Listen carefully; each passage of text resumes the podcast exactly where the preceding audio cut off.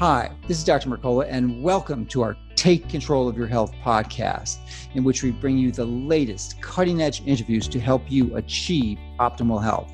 This next interview is part of my Best of series, which features some of the most popular interviews with leading health experts. So, thank you for listening. Now, let's get started with this week's program to help you and your family take control of your health. Hi, this is Dr. Mercola helping you take control of your health. And today we are joined by Scott Carney, who you may not recognize, but he is an investigative journalist and an anthropologist. And he's written a book, What Doesn't Kill Us. And uh, his reporting has taken him some of the most dangerous and unlikely corners of the world. And it's a fascinating exploration into some of the strategies that you could personally employ to improve your metabolic efficiency and your overall health. So, welcome and thank you for joining us today, Scott. Hey, thanks for having me. It's great to be here. So, uh, you have a very interesting book, uh, and it basically focuses the large part of it on, on Wim Hof, who many people watching this have heard of. Uh, and I was intrigued with his work, but he has a very thick Danish accent, and it's, as you know, difficult to communicate with. And I heard your your interview with Ben Greenfield and was very impressed with your ability to articulate some of his philosophies. But not only did you do that, you actually explored his uh, training and uh, sort of give, giving away the the surprise at the end of the book, but you actually climbed Mount Kilimanjaro, the highest mountain in Africa. Not only did you climb it, you climbed it in shoots, shoes and shorts, shirtless for most of the way. Mm-hmm. Not only did you do it that, but you did it in record time, like in 28 hours, faster than anyone's ever done it before. Well, that's so, not quite true, but I did it very fast. Okay, uh, so you were behind Wim. You weren't in the you weren't in the first group. Did I mix, that, I mix that up? The, the fastest ascent ever was actually six and a half hours by wow. a person who had acclimatized themselves to the altitude previously. Uh, okay. Uh, so an ultra runner person. But the thing that was amazing about our ascent is that we did it without any acclimation, which is something that is basically unheard of. It usually takes about five to 10 days to get to the top. Yeah, and you had consulted with some, I believe, a military expert who had mm-hmm. who had were really skilled in making projections and predictions as to how many people would develop altitude sickness and have to turn back, and they like 80, 90 percent. And and why don't you comment on that? Just to sort right. we're well, going backwards, putting the cart before the horse, but we'll go into fine. the details in a, in a bit, bit. Yeah. So the USARIEM, which is the environmental unit for the U.S. Army, has really advanced tables for uh, high altitude ascents, and they predicted that about 70% of us would come down with acute mountain sickness, which is uh, where your you know blood oxygen level is so low that you go starting at headaches to swollen limbs to cardiac arrest, uh, pulmonary embolism, you know, death. And they predicted that we would have 70% come down with that condition. Uh, instead, uh, about 90 to 93% of us made it uh, up to the top. And uh, the first group where, where I was in, we did it in 28 hours, which is incredibly fast. When we asked the Dutch Mountaineering Association, uh, mm-hmm. Uh, what our success rate would be, uh, they predicted a hundred percent fatality rate. So we much better than that. All right, so that's a powerful testimony to the physiological benefits of the strategies that Wim is teaching. And uh, you didn't come into this as a actually an advocate of this approach. You came in it to, to debunk him as a, as a radical skeptic and, and mm-hmm. thought he was harming people. So why don't you take us through that journey? Sure. Well, so I'm an investigative journalist and and over the course of my career, I have examined a lot of sort of false gurus, people who make really advanced spiritual claims and uh, and occasionally end with people dying or getting hurt, losing all their money, that sort of thing. And actually, the previous book that I had written, A Death on Diamond Mountain, explores not only my personal experience with a friend of mine who died on a meditation retreat in northern India, uh, but also the death of a man named Ian Thorson in the deserts of Arizona while studying with a sort of very controversial Tibetan guru named Michael Roach. And Roach made this these claims that he could give you superpowers through meditation things like levitating things like walking through the walls like things like telepathy these these things that which are in the yoga sutras uh, considered siddhis or miracles. Now when i heard about wim hof uh, I thought that he was going to be another very sketchy guru like Michael Roach, because his claims were that he could control his body temperature at will, consciously control his uh, autonomic nervous system and his immune system, which aren't quite as grandiose claims as this guy, other guy I looked at, but um, potentially dangerous when because what Wim Hof is famous for is his incredible resilience you know, the first time I saw it, was a picture of him sitting on an iceberg uh, somewhere north of the Arctic Circle in just shorts, you know, shirtless in the cold. And he looked sort of happy. He he has the record uh, for uh, an Arctic marathon. Uh, you know, again, barefoot in his shorts. Uh, he's he's done uh, marathons in the Sahara. He's hiked two thirds up the way Mount Everest, also in his shorts. And so I knew he had some of these abilities. He'd had a history with this. However, what I worried was that when he claims that he can teach these things, what might be his innate biological abilities are really the false claims that could get someone killed. So I had a, a uh, assignment from Playboy magazine to go there and you know write about his training, and you know I got off the plane and initially he's not a very uh, impressive person. You know, he's a you know a Dutch fitness guru. He's not you know not incredibly tall. He's got a big ruddy nose uh, from years of alcoholism. He's a smoker. Uh, he doesn't smell so great. His speech is very disorganized, and uh, I was you know I was like, oh, this guy is probably a sham. Mm-hmm. And when I get off the, you know, so so he meets me at the airport. We're in Wroclaw. This is the Polish winter. Um, you know, I like to say it's the it's the same winter that you know stopped the Nazi army. It's the same winter that Napoleon you know turned his armies around. And here I am. I'm taking a cab with him into the the mountains of that area. Uh, and he says basically that in a couple days I'll be standing out in my shorts and a shirt and heating myself up consciously and have no trouble. And I thought that was sort of crazy. Uh, but as an anthropologist, as an investigative journalist, as somebody who believes in facts, I can't just go there and say, you know, just write him off full stop without giving him a chance. So I say, okay, I'm going to try your method for a few days. And the second that I start feeling this is sketchy, that this is no good, I'm, I'm out. Uh, and it turns out things are pretty cool. Um, the first thing he teaches is this breathing method, uh, which looks a lot like hyperventilation, uh, where you, you sort of breathe deeply and hold your breath, and then you breathe deeply and hold your breath. And I knew that I could normally hold my breath for about 30 seconds, maybe 45 seconds. And uh, I do his breathing method, and I'm all of a sudden I'm holding my breath with no air in my lungs. I've emptied my lungs, and I'm holding my breath for two minutes at a stretch, which I thought was pretty cool.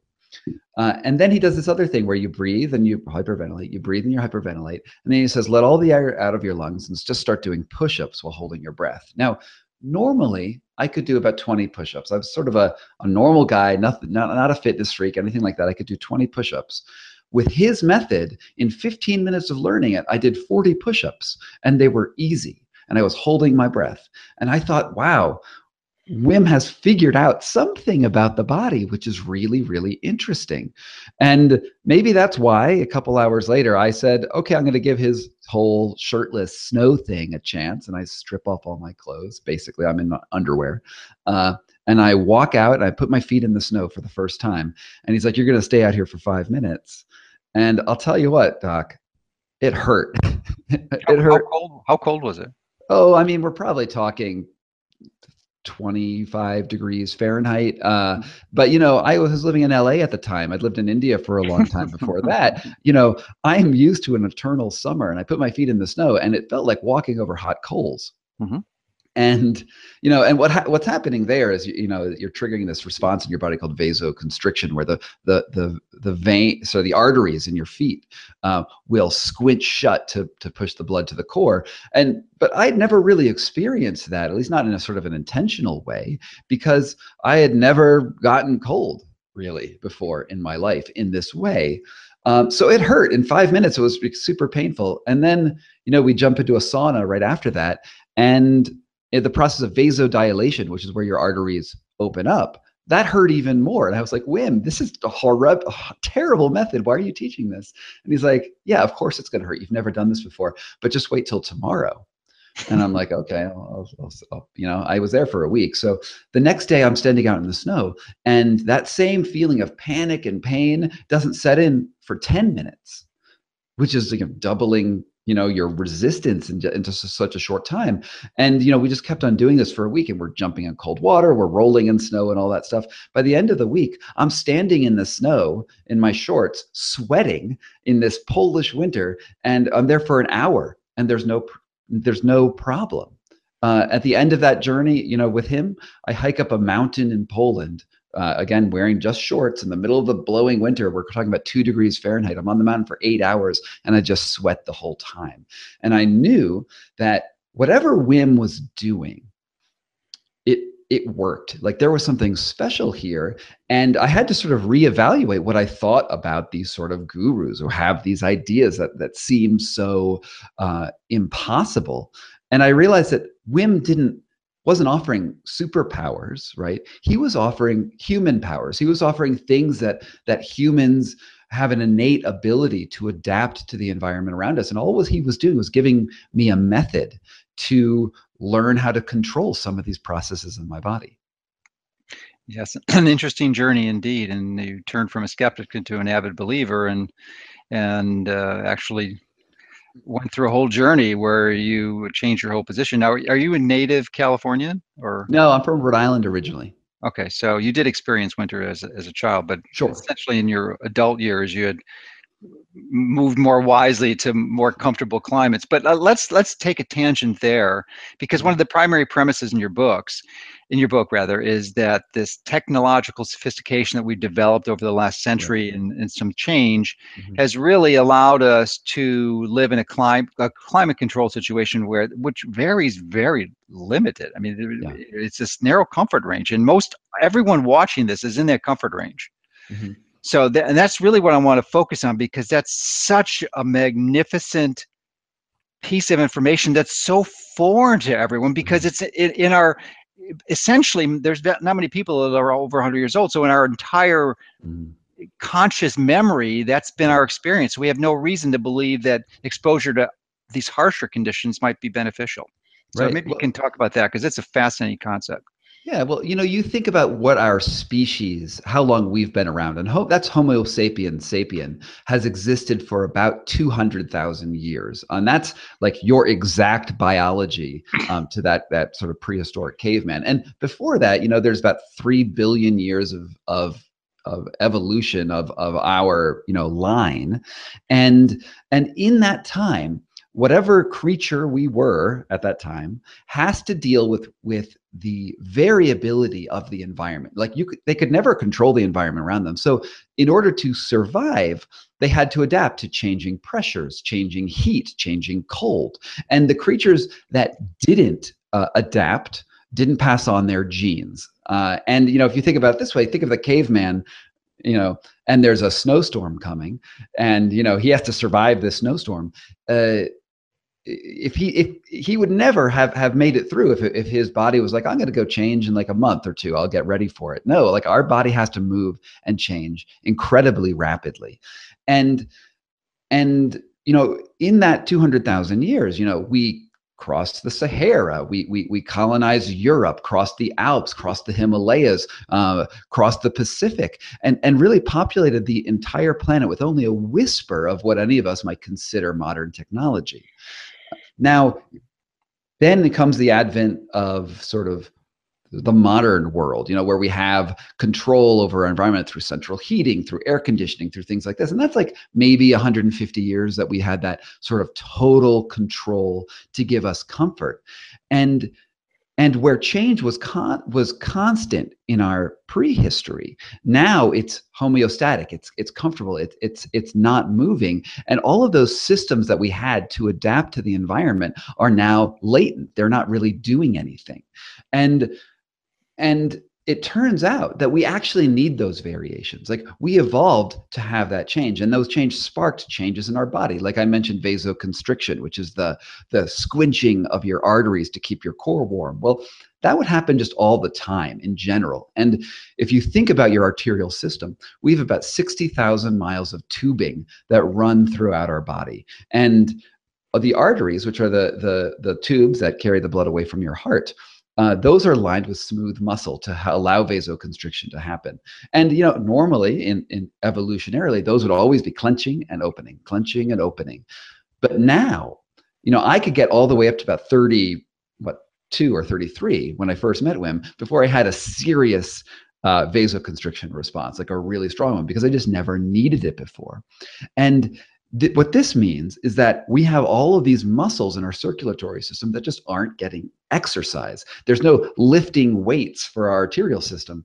And and you know this means that the guy with the gym body that six pack abs and all that stuff may maybe look very physically healthy but actually have a, a fairly degraded uh, um, uh, arterial system uh, because just because they haven't been stimulating it and we need this external stimulation to really uh, live a full human life and really use all of our biology and and that vasoconstriction is just the start of my examination. Like that's just the most obvious most easy. But you know there are things that there's auto like serious autoimmune impacts with this uh, uh, treatments for diabetes obesity and all of these things that that that are important because you know we used to think that that human health relied on diet and exercise. And if you just got the right nutrients and foods and and you exercise enough and use those foods and nutrients you'd have a great life. You'd, you'd be healthy but what this book uncovers and what what Wim and sort of these other journeys that I've been able to, to to go on have shown me is that there's actually a third pillar,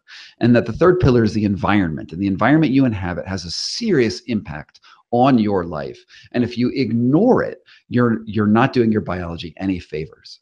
Yeah, I couldn't agree more. And it really is an underlooked or underappreciated element of, of health. I mean, as you mentioned, the primary focus is on your foods and mm-hmm. exercise, food being far more helpful. But I'm not, I'm not sure if how you'd categorize uh, exposure to light, which I think is another is part mm-hmm. of the mm-hmm. environment, or actually a fourth pillar. But I think that's that's way up there with food food with respect yeah. to its impact on health. And sure, but but we're not going to go down the the light issue because that's not really one of Wim's specialties. But the environmental exposure clearly is. So mm-hmm. what I wanted to focus on now is you uh, uh, reference the improvement in some of these other diseases like mm-hmm. obesity mm-hmm. and diabetes, and one might be wondering how that occurs.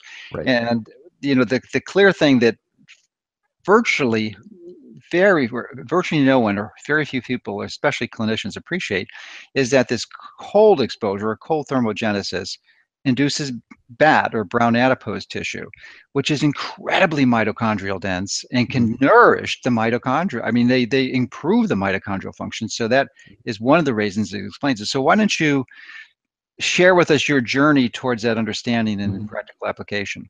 Sure. Well, you know, the first challenge that any human has when they're born is maintaining a constant body temperature. You know, what you the word you use was thermogenesis, which is which is right. And and you know, as an adult, the way you heat yourself is through your circulatory action, your muscle movement, your digestive action, and these things sort of work together to maintain a body temperature about 98.6.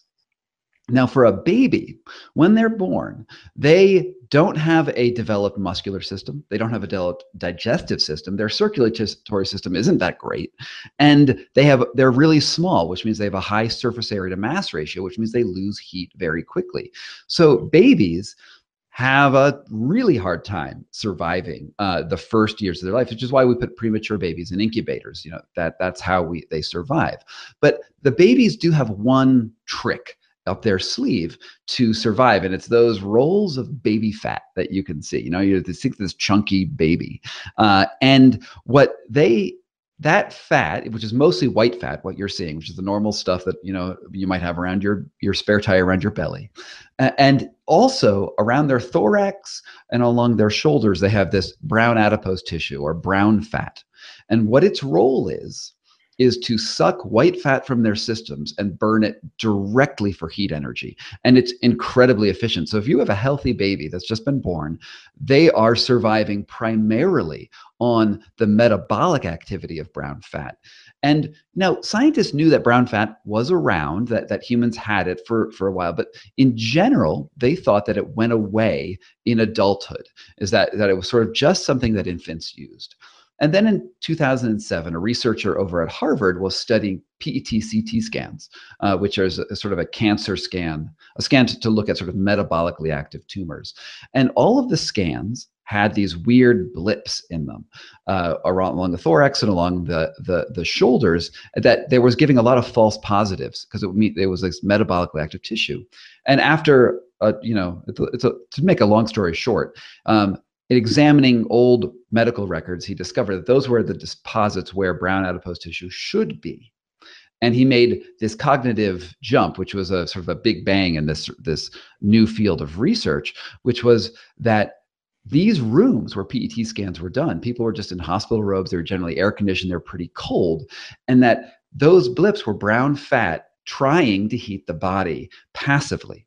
And this has sparked a billion dollar research industry trying to, to understand uh, if adults can use brown fat to heat themselves. And, you know, there's pharmaceutical companies uh, East Coast, West Coast, and in Europe that are dumping money in to brown fat research because what they want to do is create a pill that will activate brown fat and then you'll lose weight you'll be able to maintain your metabolism because brown fat runs on the the, the fuel of the white fat in your body and isn't that interesting is that that you know it's so hard to lose weight normally. Like when you, it's hard to exercise it off it's hard to diet it off. You know if you exercise you might burn muscle before you burn burn fat.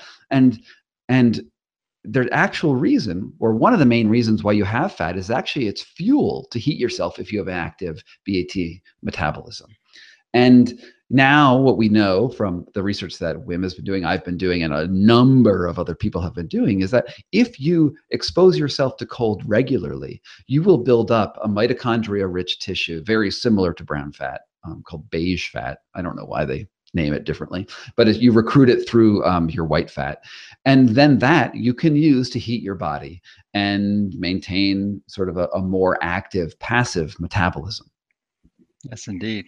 So that that really is the conclusion that I reach after many decades of studying health is that uh, burning fat as your primary fuel is the goal and mm-hmm. there's a number of ways to reach it. You can do it just with diet alone, but you have to be mm-hmm. really careful about it. And I've written a book, Fat for Fuel, that describes how to do that. And it's a really important tool for treating really significant chronic diseases like cancer and heart disease and diabetes sure. and all the things that you do. But there's a tremendous synergy with this cold thermogenesis and improving the bat. What, what's shocking to me when I read your book is I didn't realize for some reason I just thought we knew about it all along, but it, nine or 2007, that's 25 years after I graduated medical school, right? That, that we discovered brown fat, mm-hmm. and it has such an enormous uh, role in improving our health, and that's why so very few people understand it because it's only been really known about for 10 years. Mm-hmm. And and the the really crazy thing is that we just didn't study it in Western humans who, are, who grew up in air conditioning and heating, right? If you look to indigenous populations, they all have it, right? You know, the one story I love to relate is the founding story of America, right? Where the pilgrims, you know, landed in their three boats right north of Cape Cod in the middle of the winter. And they didn't meet anybody until this guy walks up to them in early March in a cold winter day and his name is Samoset, and he walks right up into their camp and he's wearing only a loincloth. And he says to them in English, Welcome, welcome, Englishmen. Do you have any beer? And you know, just to show exactly how, um, you know, uh, just a, a, litany of misunderstandings between Native Americans and Indians. Of course, the Puritans didn't have any beer; they were Puritans, right? And second, Samoset that he spoke English at all amazed them, and he he learned that through a uh, he was kidnapped as a kid by English sailors. But but the, the the pilgrims were also so astounded by the fact that he was just in a loincloth that they gave him a coat. and he was like, "Oh, great, thanks for the coat. That's cool." And and it turns out that the the Algonquin Indians of uh, of North America would would take their children uh, you know, when they're very young, and and just put them in the snow outside their houses uh, for about 15 minutes a day every time it snowed, and then bring them back in and warm them up. And this constant exposure through childhood gave them an immense resistance to the cold. Whereas now, if you look at the state seal, state seal of Massachusetts, you can see this picture of a scantily clad Algonquin and these like huddled up pilgrims and this is just the way it was. And Darwin has the same things when he's uh, going around Tierra del Fuego. He meets people in loincloths and and all this stuff. And it's just a normal human power that we have. And Western civilization has given us this enticing feel of being um, comfortable all the time and and we we we just think because we're so technologically advanced that that comfort should be available to us at the flip of a switch. But that's actually undermining who we are as people and leading to things like obesity, things like weak circulatory systems. And also, as I write in the book, a crazy number of autoimmune diseases too. Yeah, that well, well, let's touch on that a little bit later because I want to mm-hmm. focus on the other ones first. Sure. Uh, because that's a powerful thing, and and I definitely want you to share Wim's Wim's experience in actually fighting off infections, which, you know, basically toxins that are administered to him and people he's trained that would kill the normal person that he just mm-hmm. survives with virtually a grimace. That's it. Mm-hmm. So, but the uh, one of the central issues here, though, is that we have this latent capacity mm-hmm. that the, the good news is that it's we all have it. It didn't mm-hmm. disappear. You can't get genetically extinguish it in a few generations. So we mm-hmm. have it. So can you describe uh, this? The, the, not so much the details of your training because that's in the book, but how long it takes to achieve this adaptation, and then how long the benefits last for, and, and what is the mm-hmm. frequency that you need to do this type of approach? Sure. Well, you know, in terms of when I first met Wim, I was able to get an incredible endurance to the cold in just a week. Uh, you know, we did sort of constant cold training and breathing exercises throughout the week, uh, and and then uh, at the end of that week, I'd lost seven pounds of fat, so to prove that we were fueling this this thing. And you know, again, as I said, these adaptations have to come very, very quickly uh, because that's where how we evolved. And so you can start getting this by taking cold showers. Uh, very, you know, and when you're in those cold showers, um, suppressing your uh, first instinct, which is to heat yourself with your muscles. So you're going to tense up, and that's like the fight or flight response. And you you subvert that, and you just turn that off. You try to relax in the shower, and what you're actually doing is telling your body, okay, we're not going to do the the easy method, which is use our muscles to heat ourselves, we're going to turn on our metabolism. And you know, you can do that now. How long it takes to build up BAT in an individual is not known. but There has not been there have not been great studies on that. Um, but we do know that BAT is generally a seasonal tissue.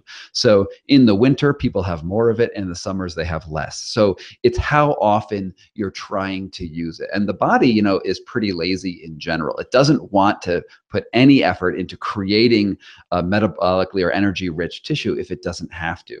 So maintaining it by taking, say, cold showers or ice baths or just giving variation in your routines is very important uh, if you want to have these uh, these abilities. And how long it lasts if you don't do it, um, I don't know, and I don't want to find out personally. I, I, I, yeah. I, am pretty excited about um, about having it and having these abilities, and it's not very difficult to maintain. Yeah. So the the challenge here is you address and implied is that our bodies are relatively lazy, uh, mm-hmm. and they seek to have the the least metabolic uh, activity mm-hmm. possible. So to keep us in the comfort zone. So these are not strategies that the average person is going to want to do, but the benefit is the way you feel afterwards. Right. And uh, you know that you're metabolically flexible and you have this capacity to burn fat as a primary fuel, which really provides an amazing resistance to all these chronic degenerative diseases. So right. I'm, I'm wondering if you can discuss the you know the simple strategies that one can use because as we're recording this, it's the, it's a massive snowstorm in the Northeast. I yeah. two feet two feet of snow. So those people certainly have the opportunity to do this. But for many people, you know, that's not a, a, common situation, but they do have access to the cold showers and perhaps even a cold pool. So maybe right. we could discuss some of the specifics there now that people might want to play with to get mm-hmm. some of these things, and maybe even address the issue of if you could achieve this cold tolerance, cold thermogenesis without the breathing capacity, if, they, if they're independent of each other or they're required to get the benefit? Uh, I I think that they you really need both methods. Uh, be, I mean, if you just do something like turn down the thermostat in your house in the winter, um, that you know, to about sixty degrees. Um, that will give you some passive I- input. Uh, but the the method and also cold showers. I mean, this will do something to do. This will tell your body. You're giving signals to your body to start doing things. Um, one very easy thing that I recommend to people is if you want to go, if you're a jogger or a runner or something like that, take a winter run with just uh, your shoes on and shorts, or and if you're a woman, a sports bra, and and go out for a run in you know 30 degree weather like that, you know, and the first minute or two is not going to be super comfortable, but after that, you're generating so much heat because you're moving that that it, it becomes totally comfortable. It's it's not even an issue, and then you can run like three or four miles or whatever. You come back in, and what you've done is actually you're, uh, you're actually giving all of these signals to all your the nerves on your skin to say hey let it's it's winter we know it's winter now let's start generating bat because that's what your body does uh, however i think the breathing method is absolutely critical to uh, the method. And i think it speeds it up. I think it helps a lot. And uh, what it is is is you know it's this hyperventilation. So it's like you know uh, like 30 or uh, 40 deep controlled breaths uh, in which you're blowing off CO2 out of your system and you're increasing your O2 saturation up to 100%. And uh, and then you hold your breath with your with with the air out of your lungs, and you try to get to that point where you need to gasp, right? Where you feel like you're like, I gotta breathe. And by doing that, what you're doing is interacting with an autonomic system in your body, uh, which is where the gasp reflex is, and you're you're you're telling your body that you should have some control over this one system. And it's the same thing that you do in a cold shower when you're telling yourself not to shiver. It's the same skill of becoming mentally strong over sort of an autonomic reflex. And what this does, and these two methods work on sort of different systems, parasympathetic and sympathetic systems in the body, but what that does does is give you if, like more resistance in the cold and has this autonomic um, trick, this autonomic uh, uh, ability to influence your your immune system uh, down the road, which is incredibly useful. So I wouldn't recommend. I mean, if you're super lazy and all you're going to do is is is the cold shower, then great. It's not going to be bad for you. That's awesome. That will help. But really, the breathing method only adds 12 minutes to a morning workout you can you can do it Sure. Well, and just a bit of a caution here because we would be medically negligent if we didn't insert that. Uh, Sure. the breathing method uh, is clearly useful, has enormous uh, benefits as we're discussing here, but it's something you never, never, never, unless you have a, a someone spotting you, you do this underwater because you can Oh, yeah. die, and there's a number of people who have died, and yes and so that's a ma- massive caution on this is you Sure. don't do it underwater.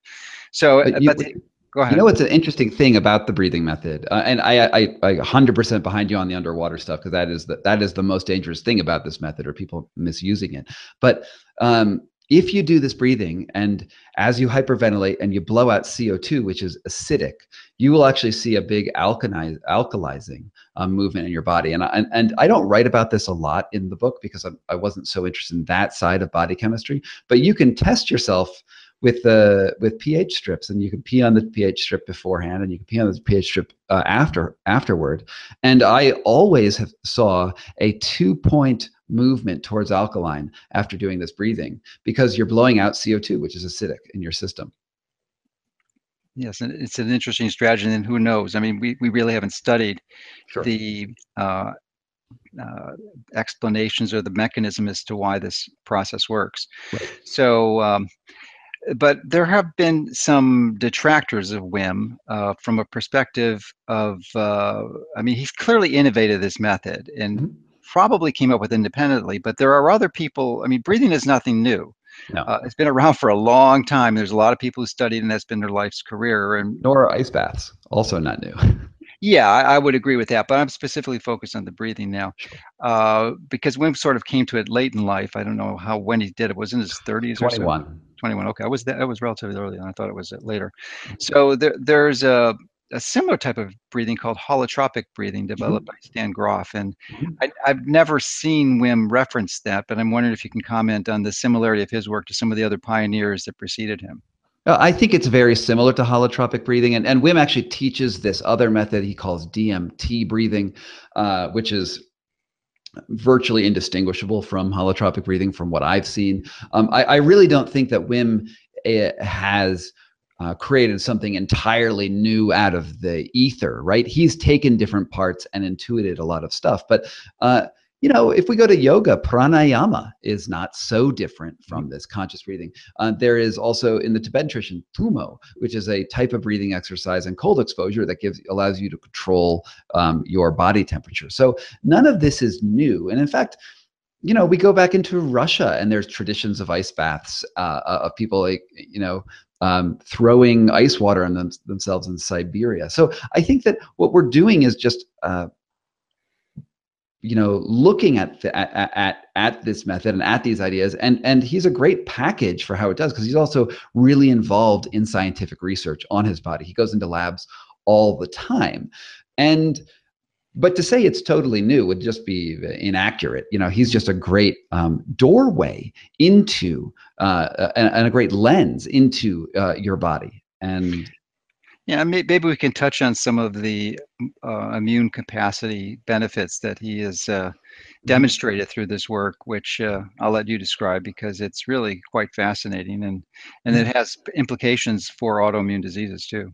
Right. So Wim made this claim that um, to an immunologist in uh, uh, in the Netherlands named Peter Pickkers uh, that he could consciously suppress his immune system, which is uh, at that point a claim that was uh, defined as impossible by science. Because there's no actual at that point we didn't realize that there was a, a, a, any mind immune system connection. And so peter pickkers was famous and still is very well known for developing a clinical test to test the effectiveness of immunosuppressive drugs. And these are the sort of drugs you might take if you got a kidney transplant. You're normally, if you just got a new kidney, your um, your immune system would destroy this kidney because it would detect it as a foreign invader. So what you need to do is take a drug that suppresses the immune system so that the kidney stays in your body.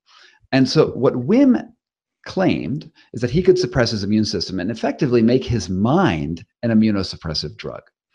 So Pickkers had developed a test for these drugs, which is called the endotoxin text, um, test, which is uh, essentially E. coli bacteria, which has been killed in a laboratory. So it has all of the markers on it to tell to tell the body that it is a foreign substance. And usually, when you get injected with this, you or I or 99% of people will have an immediate primary immune response. And a primary immune response is like a runny nose, headache, achy joints, fever, you know, the, all those things that you might get when you're first starting to get a cold or the flu. And uh, and if the immunosuppressive drug is good, uh, then you won't have those symptoms. Well, Wim said, okay, I can, without a drug, I can suppress my immune system. They injected him with this endotoxin. And with a little bit of breathing, uh, he had no response other than complaining about a minor headache. And this was a really big response because it had never been shown in a clinical setting that you could do this. And they measured all sorts of things his cortisol levels, his epinephrine levels, you know, all, all what his body was doing. His blood actually remained resistant to endotoxin, even after, it had been removed from his body and placed in another container for six days. It continued to be resistant. Uh, this was a very interesting study because, and the medical community said, well, maybe it's just because Wim is a freak, which is a totally good point to make. Maybe Wim is a freak. He seems freakish, doesn't he? And so what he did is the next year, uh, and this was the, a week after I was training with him in Poland. He took 12 volunteers from Amsterdam, uh, uh, sorry, from Holland, and brought them to Poland to train them in the exact same training that I got, you know, climbing a mountain in your shorts and ice baths and breathing. Took them back to the Netherlands, injected all of them with the same endotoxin, and all of them repeated the same results. And this was published in a very prestigious journal called the Proceedings of the National Academy of Sciences. Uh, and it's a huge study because if it shows that you can consciously suppress your immune system, this has potential impacts for every autoimmune illness out there in the world. Uh, anything where your body is attacking itself. So think arthritis, think lupus, think Crohn's disease, uh, to some degree diabetes, to some degree uh, um, Parkinson's, and and all of a sudden, all of these people are starting to use the Wim Hof method to treat themselves for these um, for a sort of a huge variety of autoimmune illnesses. And in the book, I explore, I look at four case studies of four different people who are, who are you know, using cold showers and conscious breathing to, to combat and reverse, in some cases, Crohn's disease, uh, uh, arthritis, and, and uh, uh Parkinson's. And, and which is, you know, they are amazing anecdotes. I, these are not totally randomized, uh, placebo-controlled studies that have gone on for 15 years, but they're great bleeding edge results, and they're real people, and I've seen them myself. And, and I can say also from my, in my own experience, having done this breathing method for about three years, uh, sorry, six years, uh, since a kid, I'm, I've always been generally healthy, except for just one thing, which is I, I've always gotten canker sores, which are sort of like mouth ulcers. And, and because I was exposed to whatever the virus is that starts it at a very young age, I started getting them at one, they could grow to be like about the size of a dime in my mouth, which means for me, they're just incredibly painful, difficult to talk, difficult to smile. And and I had tried everything in the world to try to like, combat this. I tried alternative medicines. I tried Western medicines. I would, I, I did stupid things like putting salt on it because somebody told me that would work. It was mm. horrible. Painful. Since, since doing this method, I haven't gotten them at all. Uh, when I do the breathing, when I do the cold, these just things don't surface, and they used to surface for me every two weeks. So for me, that's been amazing. Uh, not quite as impressive as Crohn's disease or arthritis, but still very cool. And I think he's had some success treating MS patients too, hasn't he? I believe so. I don't know much about those cases though. Okay. So, but anyway, it does seem to benefit autoimmune diseases when you apply it. So, I'm and I'm wondering if you could describe some of the uh, specific strategies if someone doesn't want to go to the extremes of using ice baths, which can be pretty uncomfortable. Now, Ray Ray Cronise has uh, trained mm-hmm. with him. I think he started maybe a little bit before. Uh, I'm sorry. Yeah, Ray Cronzy. Yeah. Anyway. Yeah. Oh, I thought it was Cronise. I, have asked him that like four times. And he says he says Cronus, anyway, whatever it is, we know who we're talking about. Yeah. So, but he trained, I think, a little bit before you did with Wim, and uh, he, about the or about the same time, but yeah, yeah, yeah. back back back in the days, and he teaches this method of exposing yourself to alternating cold and hot showers. Mm-hmm uh, maybe 10, 15 seconds of each, which can work if you're in a relatively cold climate, but in the summer in, in the south, it's not uh, really going to be a good strategy. But mm-hmm. if you do have access to that, you know, doing that maybe 10, 12 times and ending on cold seems to be useful. And he doesn't believe that you need to really go into the ice bath to get this type of benefit. So I'm wondering if you can comment on your uh, uh, your feedback on that well, I don't, I don't know everything about um, uh, Cronzy's uh, method. I've, uh, I've talked with him on a number of occasions, and I think he's really, really smart because he came up with the idea of this metabolic winter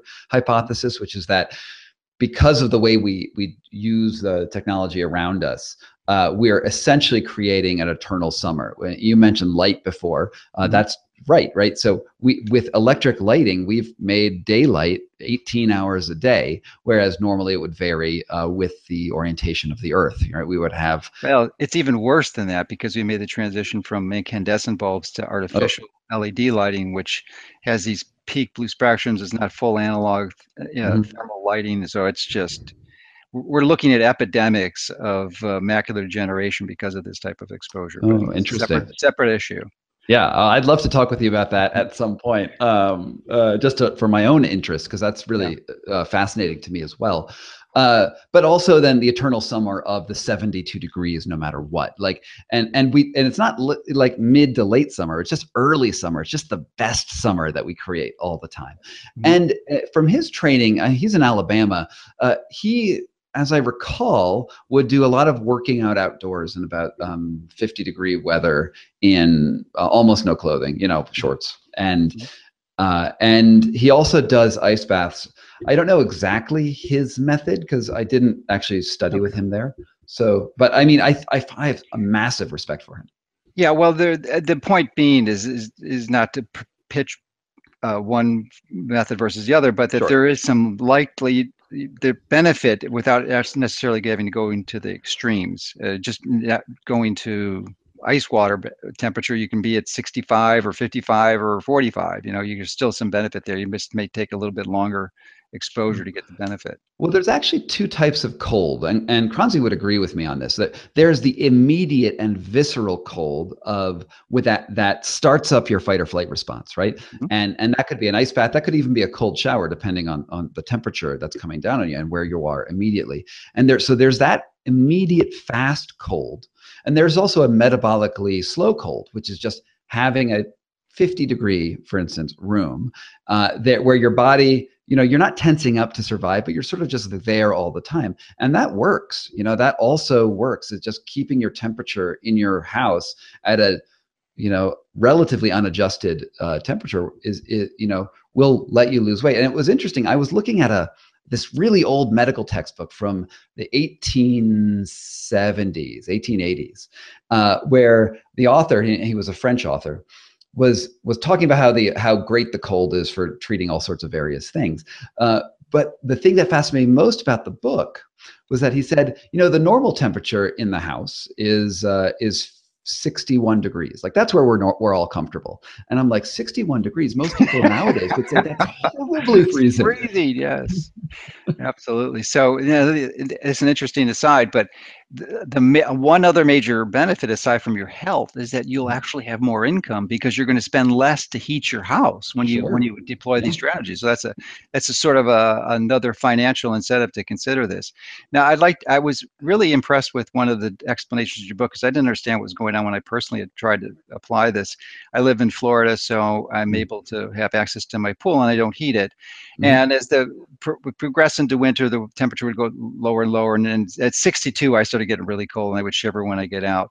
Sure. But then after a while, you know, I, I, the temperature would continue to go down. I still challenge it, and, and I felt comfortable like in the mid 40s, except for my Yeah. ears, they would get cold. yeah. Mhm. But uh, it was amazing to me what happened. But initially, in, in- the transition prior to making the adaptive adaptive response, Mhm. I would shiver. Right. Uh, and it wouldn't be it wouldn't be when I'm in the water. It's when I get out, like maybe five Right. Mm-hmm. minutes later, and maybe and, and you had an answer as to why that happened in the book, and it was really fascinating. I didn't I didn't understand the physiology of it, but once I read it, it made perfect sense. Yeah, well, it's called after drop, uh, and and it's it's uh, actually a potentially dangerous situation. It's something where if if somebody is stuck, you know, stuck under the ice in a lake, right, uh, and it has hypothermia, you don't want to warm them up quickly by putting them in a cold shower, um, be, or sorry, in a warm shower, and and this is because. Um, so vasoconstriction constricts all of the blood to your core uh, to keep your, you alive and, and warm. And then and then when you warm up, there's the opposite, which is vasodilation, where it opens up and, and recirculates that warm blood through the limbs. But if your limbs are very, very cold already, because you're you're hypothermic and you've been in this sort of cold environment, what will happen is that the warm blood in your core will circulate through cold limbs and then return cold blood back to your core. And then your core your core temperature will drop precipitously. So if you find somebody who's is actually like in dangerous hypothermia, if you warm them up too quickly, their core temperature will drop and they'll die. Uh, you know, they'll have a, a cardiac arrest. So uh, in the while doing these trainings, you do uh, risk to some degree having a minor level of that afterdrop, uh, especially when you're first starting out, before you're you're really teaching your metabolism to deal with this. And you know, one thing you can do to combat afterdrop is if you know, as long as you're not too far gone from hypothermia, which you should never get there, because you should be always practicing your within your limits. But you can do an exercise such as push-ups, such as running, such as whatever it is to use your muscle movements to to bring up your core temperature. That will do it safer. Yeah, and you actually had to do that when you were climbing Mount Kilimanjaro because Mhm. in your progress up, the, the, you'd have to wait for other members in the group, and you'd be stopped. your body, your activity would stop, and you had to exercise those movements. Otherwise, you'd have this is Right. after aftershock or after After drop, yeah. after drop. Okay.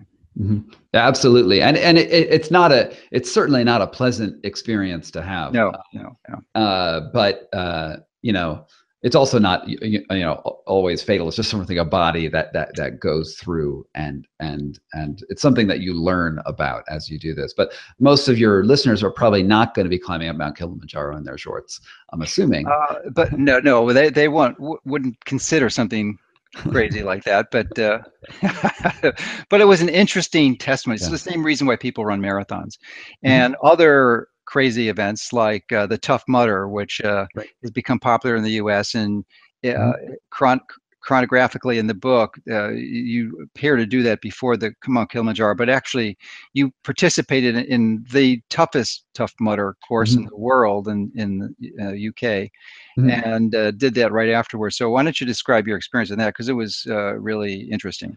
Yeah, I, this is the it's called the Tough Guy, and it's actually the first obstacle course race that ever was ever popular. It's, it's in the UK, traditionally held in the coldest week in January, and you know it's it's a, an event where people will wear neoprene to compete in because they're running through cold water obstacles, and it's sort of a uh, you know the challenge is not only the things you jump over and the barbed wire you crawl under and the electric shocks you get, but it's actually fighting the cold. Uh, and so everyone else is lined up ready to take this take on this race in their sort of neoprene and big events. And i just line up in a you know my pair of shorts and uh, some shoes. And i, I was and what's, the temp- what's the temperature? Oh i don't i you know i really don't know. Really cold? I think somewhere between like horribly cold and really cold. Um, the, the, year before um, 300 people actually went to the hospital for hypothermia. This was a little warmer than that year but it was brutal nonetheless. And i uh and I'm kicking myself. I was just in my shorts and I realized I should have been in like an American flag speedo because that would have just been cooler. Uh, and you know, while we're sitting at the start line, it's pretty cold. I'm not moving yet. I don't like it. But as soon as I start running, it's I just sort of kick on this program because I've been doing this training for a long time at that point. And I actually am warm this entire race as other people are freezing. They're like, oh, my feet are so cold. And I just have this smile on my face. And I think it takes me, oh, you know, I'm not a great runner. I think it took me like three and a half hours to finish uh, the race, you know, and like the top people probably finish like an hour and a half.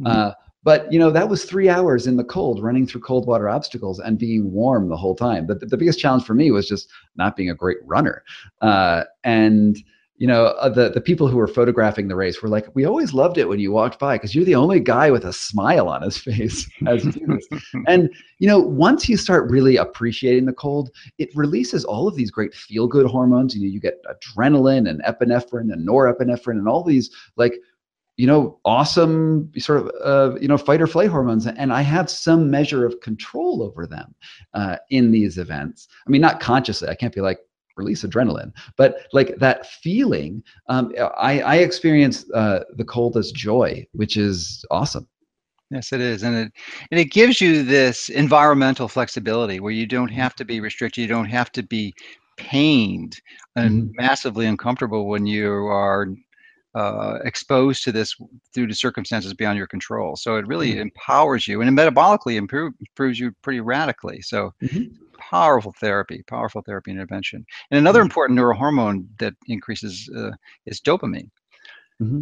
Especially after, after you get out of the cold. I mean, you feel so much better when you get out. It's like, yeah. wow, this is like, yeah.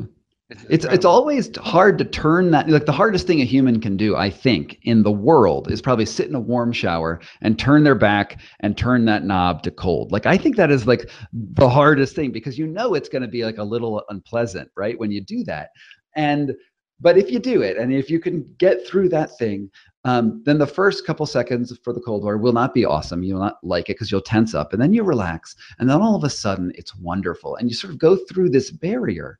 Uh, and then it's like, hey, this really isn't so bad. What was I panicked about in the first place? And, you know, I've never met anybody who, I, who, who when I tell them what I do, um, who has said, that sounds great. I want to do that tomorrow. Like everyone tells me, some people can handle the cold but for me and me especially it's the worst thing in the world. But you know that's what i used to say too. Like these are just human things that we do and and it's just because we have this fear in us uh, of of of what? Of discomfort? Of like a, a, moderate like mild discomfort that we don't like? And then once you get over it you start realizing that you're stronger. And like i can't imagine that anyone would even want to exercise right? If you if there was you know, if you would you lift weights weights at the gym if your muscles wouldn't grow, right?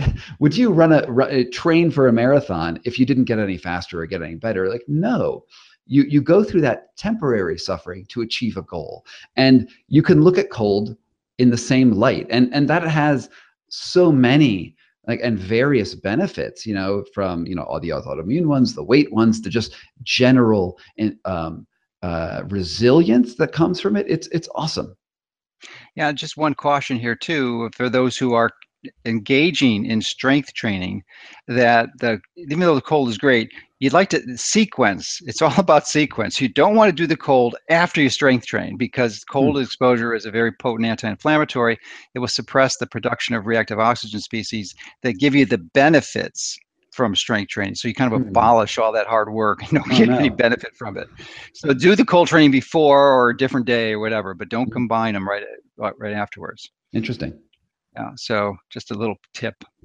Uh, to, but I'm wondering uh, two things. Uh, w- because you've been doing you've done this for a number of years and you obviously have your circle of friends and associates mm-hmm. and from your experience in in lectures you've given what percentage of people after they hear this message are going to adopt it is it like 10% 20 50 i think it'd be far less than 50% well i have no idea you know uh, the people who who i find are most uh, uh, active in this are, are, it's two groups it's it's performance athletes people who want to get really good at any sort of, of mm-hmm. performance mm-hmm. and there's a whole way that this mixes with high intensity interval training in a really beneficial way that we haven't mm-hmm. gone into and we don't really need to um, but but high end athletes love it and the other people who love it are people who have autoimmune diseases because mm-hmm. the for them uh, they have a stick chasing them right? They're always being kicked you know chased by by by the, the resurgence of this um, uh, of these autoimmune illnesses and those people i know are just fanatics about the method because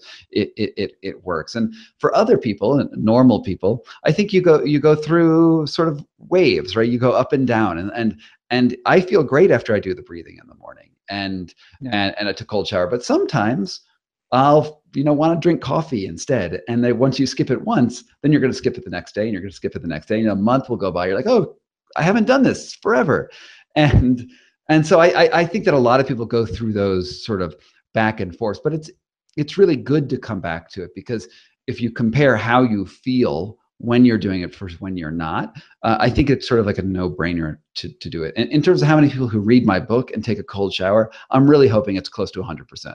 Yeah, uh, I would hope so too. so it's interesting because you personally did not fall into either of those categories. You had, certainly had no autoimmune diseases, and you were not a performance athlete. So. Yeah. But uh, you really, it was sort of an artifact of your assignment with Playboy magazine that's that started this. But interestingly, once you engaged in the process, you're, you're rapidly rapidly took it up. So mm-hmm. um, the I'm hoping that this information on our site will inspire many people, catalyze their interest to apply because the benefits are not just for those two groups. It's really for pretty much anyone who's interested in living a long, healthy life, especially longevity. I think there's an mm-hmm. enormous benefit there because it's all about improving mitochondrial function.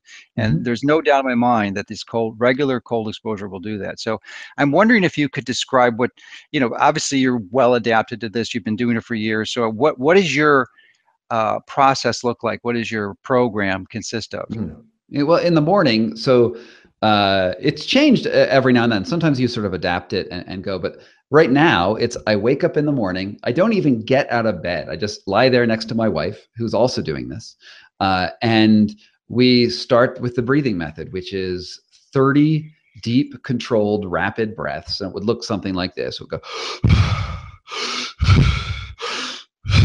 like a little stop at the top and then you and you go. And you do about 30 of those you'll get lightheaded maybe you'll have tingly fingers something like that. Uh, and then at the end of it you let all the air out and hold it. Uh, and i usually have a stopwatch with me uh, on my iphone there's one.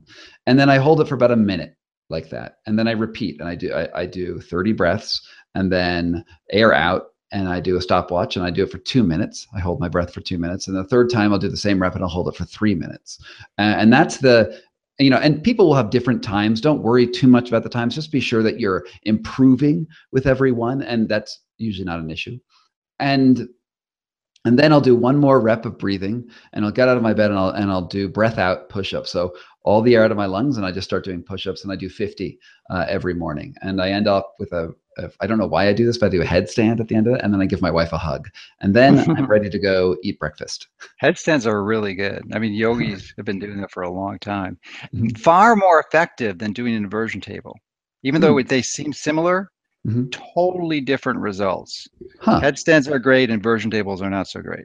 Strange. Yeah. No, well, that's so. It's just that the you were never designed to be hold up by your ankles. Where standing on your head is a different process, and it and it doesn't put the tension and pressure on your tissues because you're actually compacting them. You're reversing it when you do an inversion table. Oh, that's interesting. Yeah. Yeah. So handstands are great. Uh, that, that, good good thing. So what what about the exposure to cold? So then after I'll go eat breakfast and I'll do my whatever I do, and then uh, I go later in the day. I'll take a shower. Uh, start off with hot, um, and then I'll wash myself in a normal warm shower. And then I do the hardest thing any, any human has ever done. I turn around and I turn it all the way cold. And I stay there for about a minute, maybe a little bit more, maybe less, but it doesn't really need to be a, in a crazy amount of time. And I and I'm consciously trying to suppress that um, tensing response uh, while I'm doing it. And I'm trying to get to that point, you know, think about you swimming in the Atlantic Ocean in the winter, right? The Atlantic's cold and you're swimming in it. And at first it's horrible. And then you're like, hey, I've been swimming here for a while and it feels great. It's fine. And I'm just trying to get to that point in my body and mind where I'm, it's fine. And then I can be done. Uh, but about a minute, at least a minute, uh, is is is a, is a good thing. And then that's it. It's about a 15 minute program every day. So most and, of it's the breathing. It's not it's not really the cold exposure.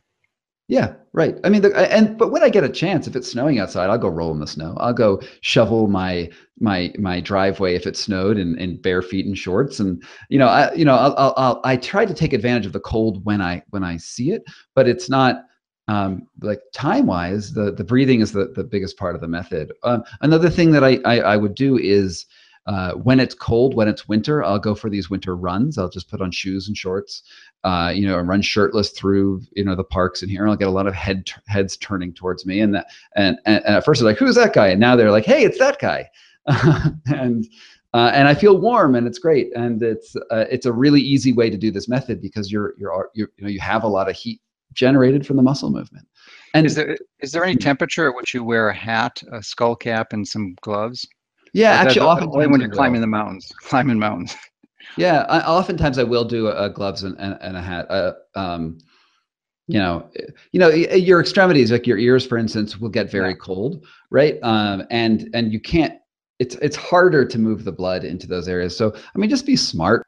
All right. So, uh, any other tips before we go? Uh, recommendations no. or summaries or points you'd like to emphasize? Yeah, I would just say, you know, give it a chance. Like this, you know, it doesn't sound comfortable like and this is the, the hardest thing for people to understand is like oh that's that ice bath guy right but it's it's really not as bad if you give it a, a shot and uh you know there's a there's a whole bunch of you know, there's more information in the book and all that stuff and you know i uh you know take a look you know just just and, and even if you don't read the book try a cold shower. Like that's mm-hmm. the base that's the the total minimum. And and if you you know do want to examine the book you know it's on amazon it's on audible it's just everywhere. And um, you know i'm really just hoping that that it and i've been so happy that i've affected so many people's lives so far. Like that's awesome.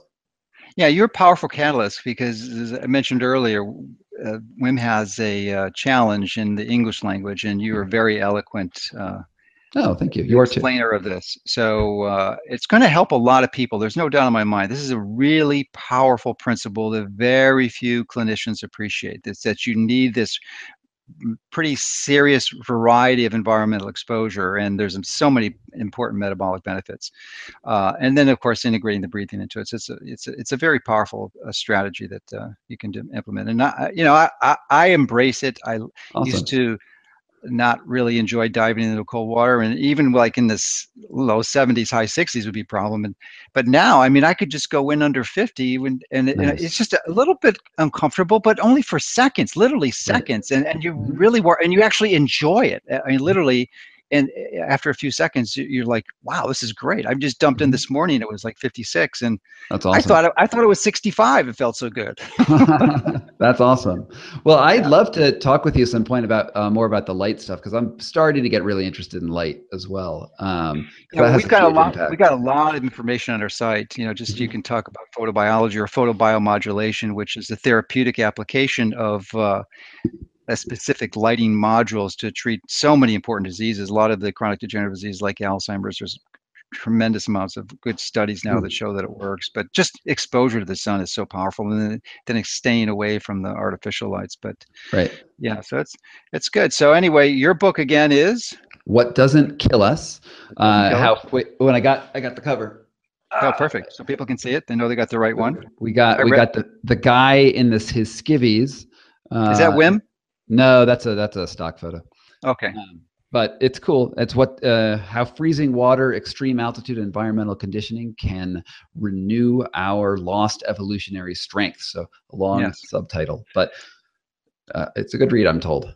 Yeah, yeah, I, I absolutely enjoyed it, and uh, the benefit of this is you don't really have to buy anything other than the book. I mean, it's not like we're selling, you know, just expose yourself to the cold, and you're actually going to save money uh, if, mm-hmm. if, you integrate this in the winter because your heating bills will definitely more than pay for the book. So and, and help the environment and you help the environment and, and you'll help yourself and your family. You'll you'll stay healthier and you won't get as sick. I mean look what scott did. I mean he had this these aphthous stomatitis that he's had every two weeks and now they're gone.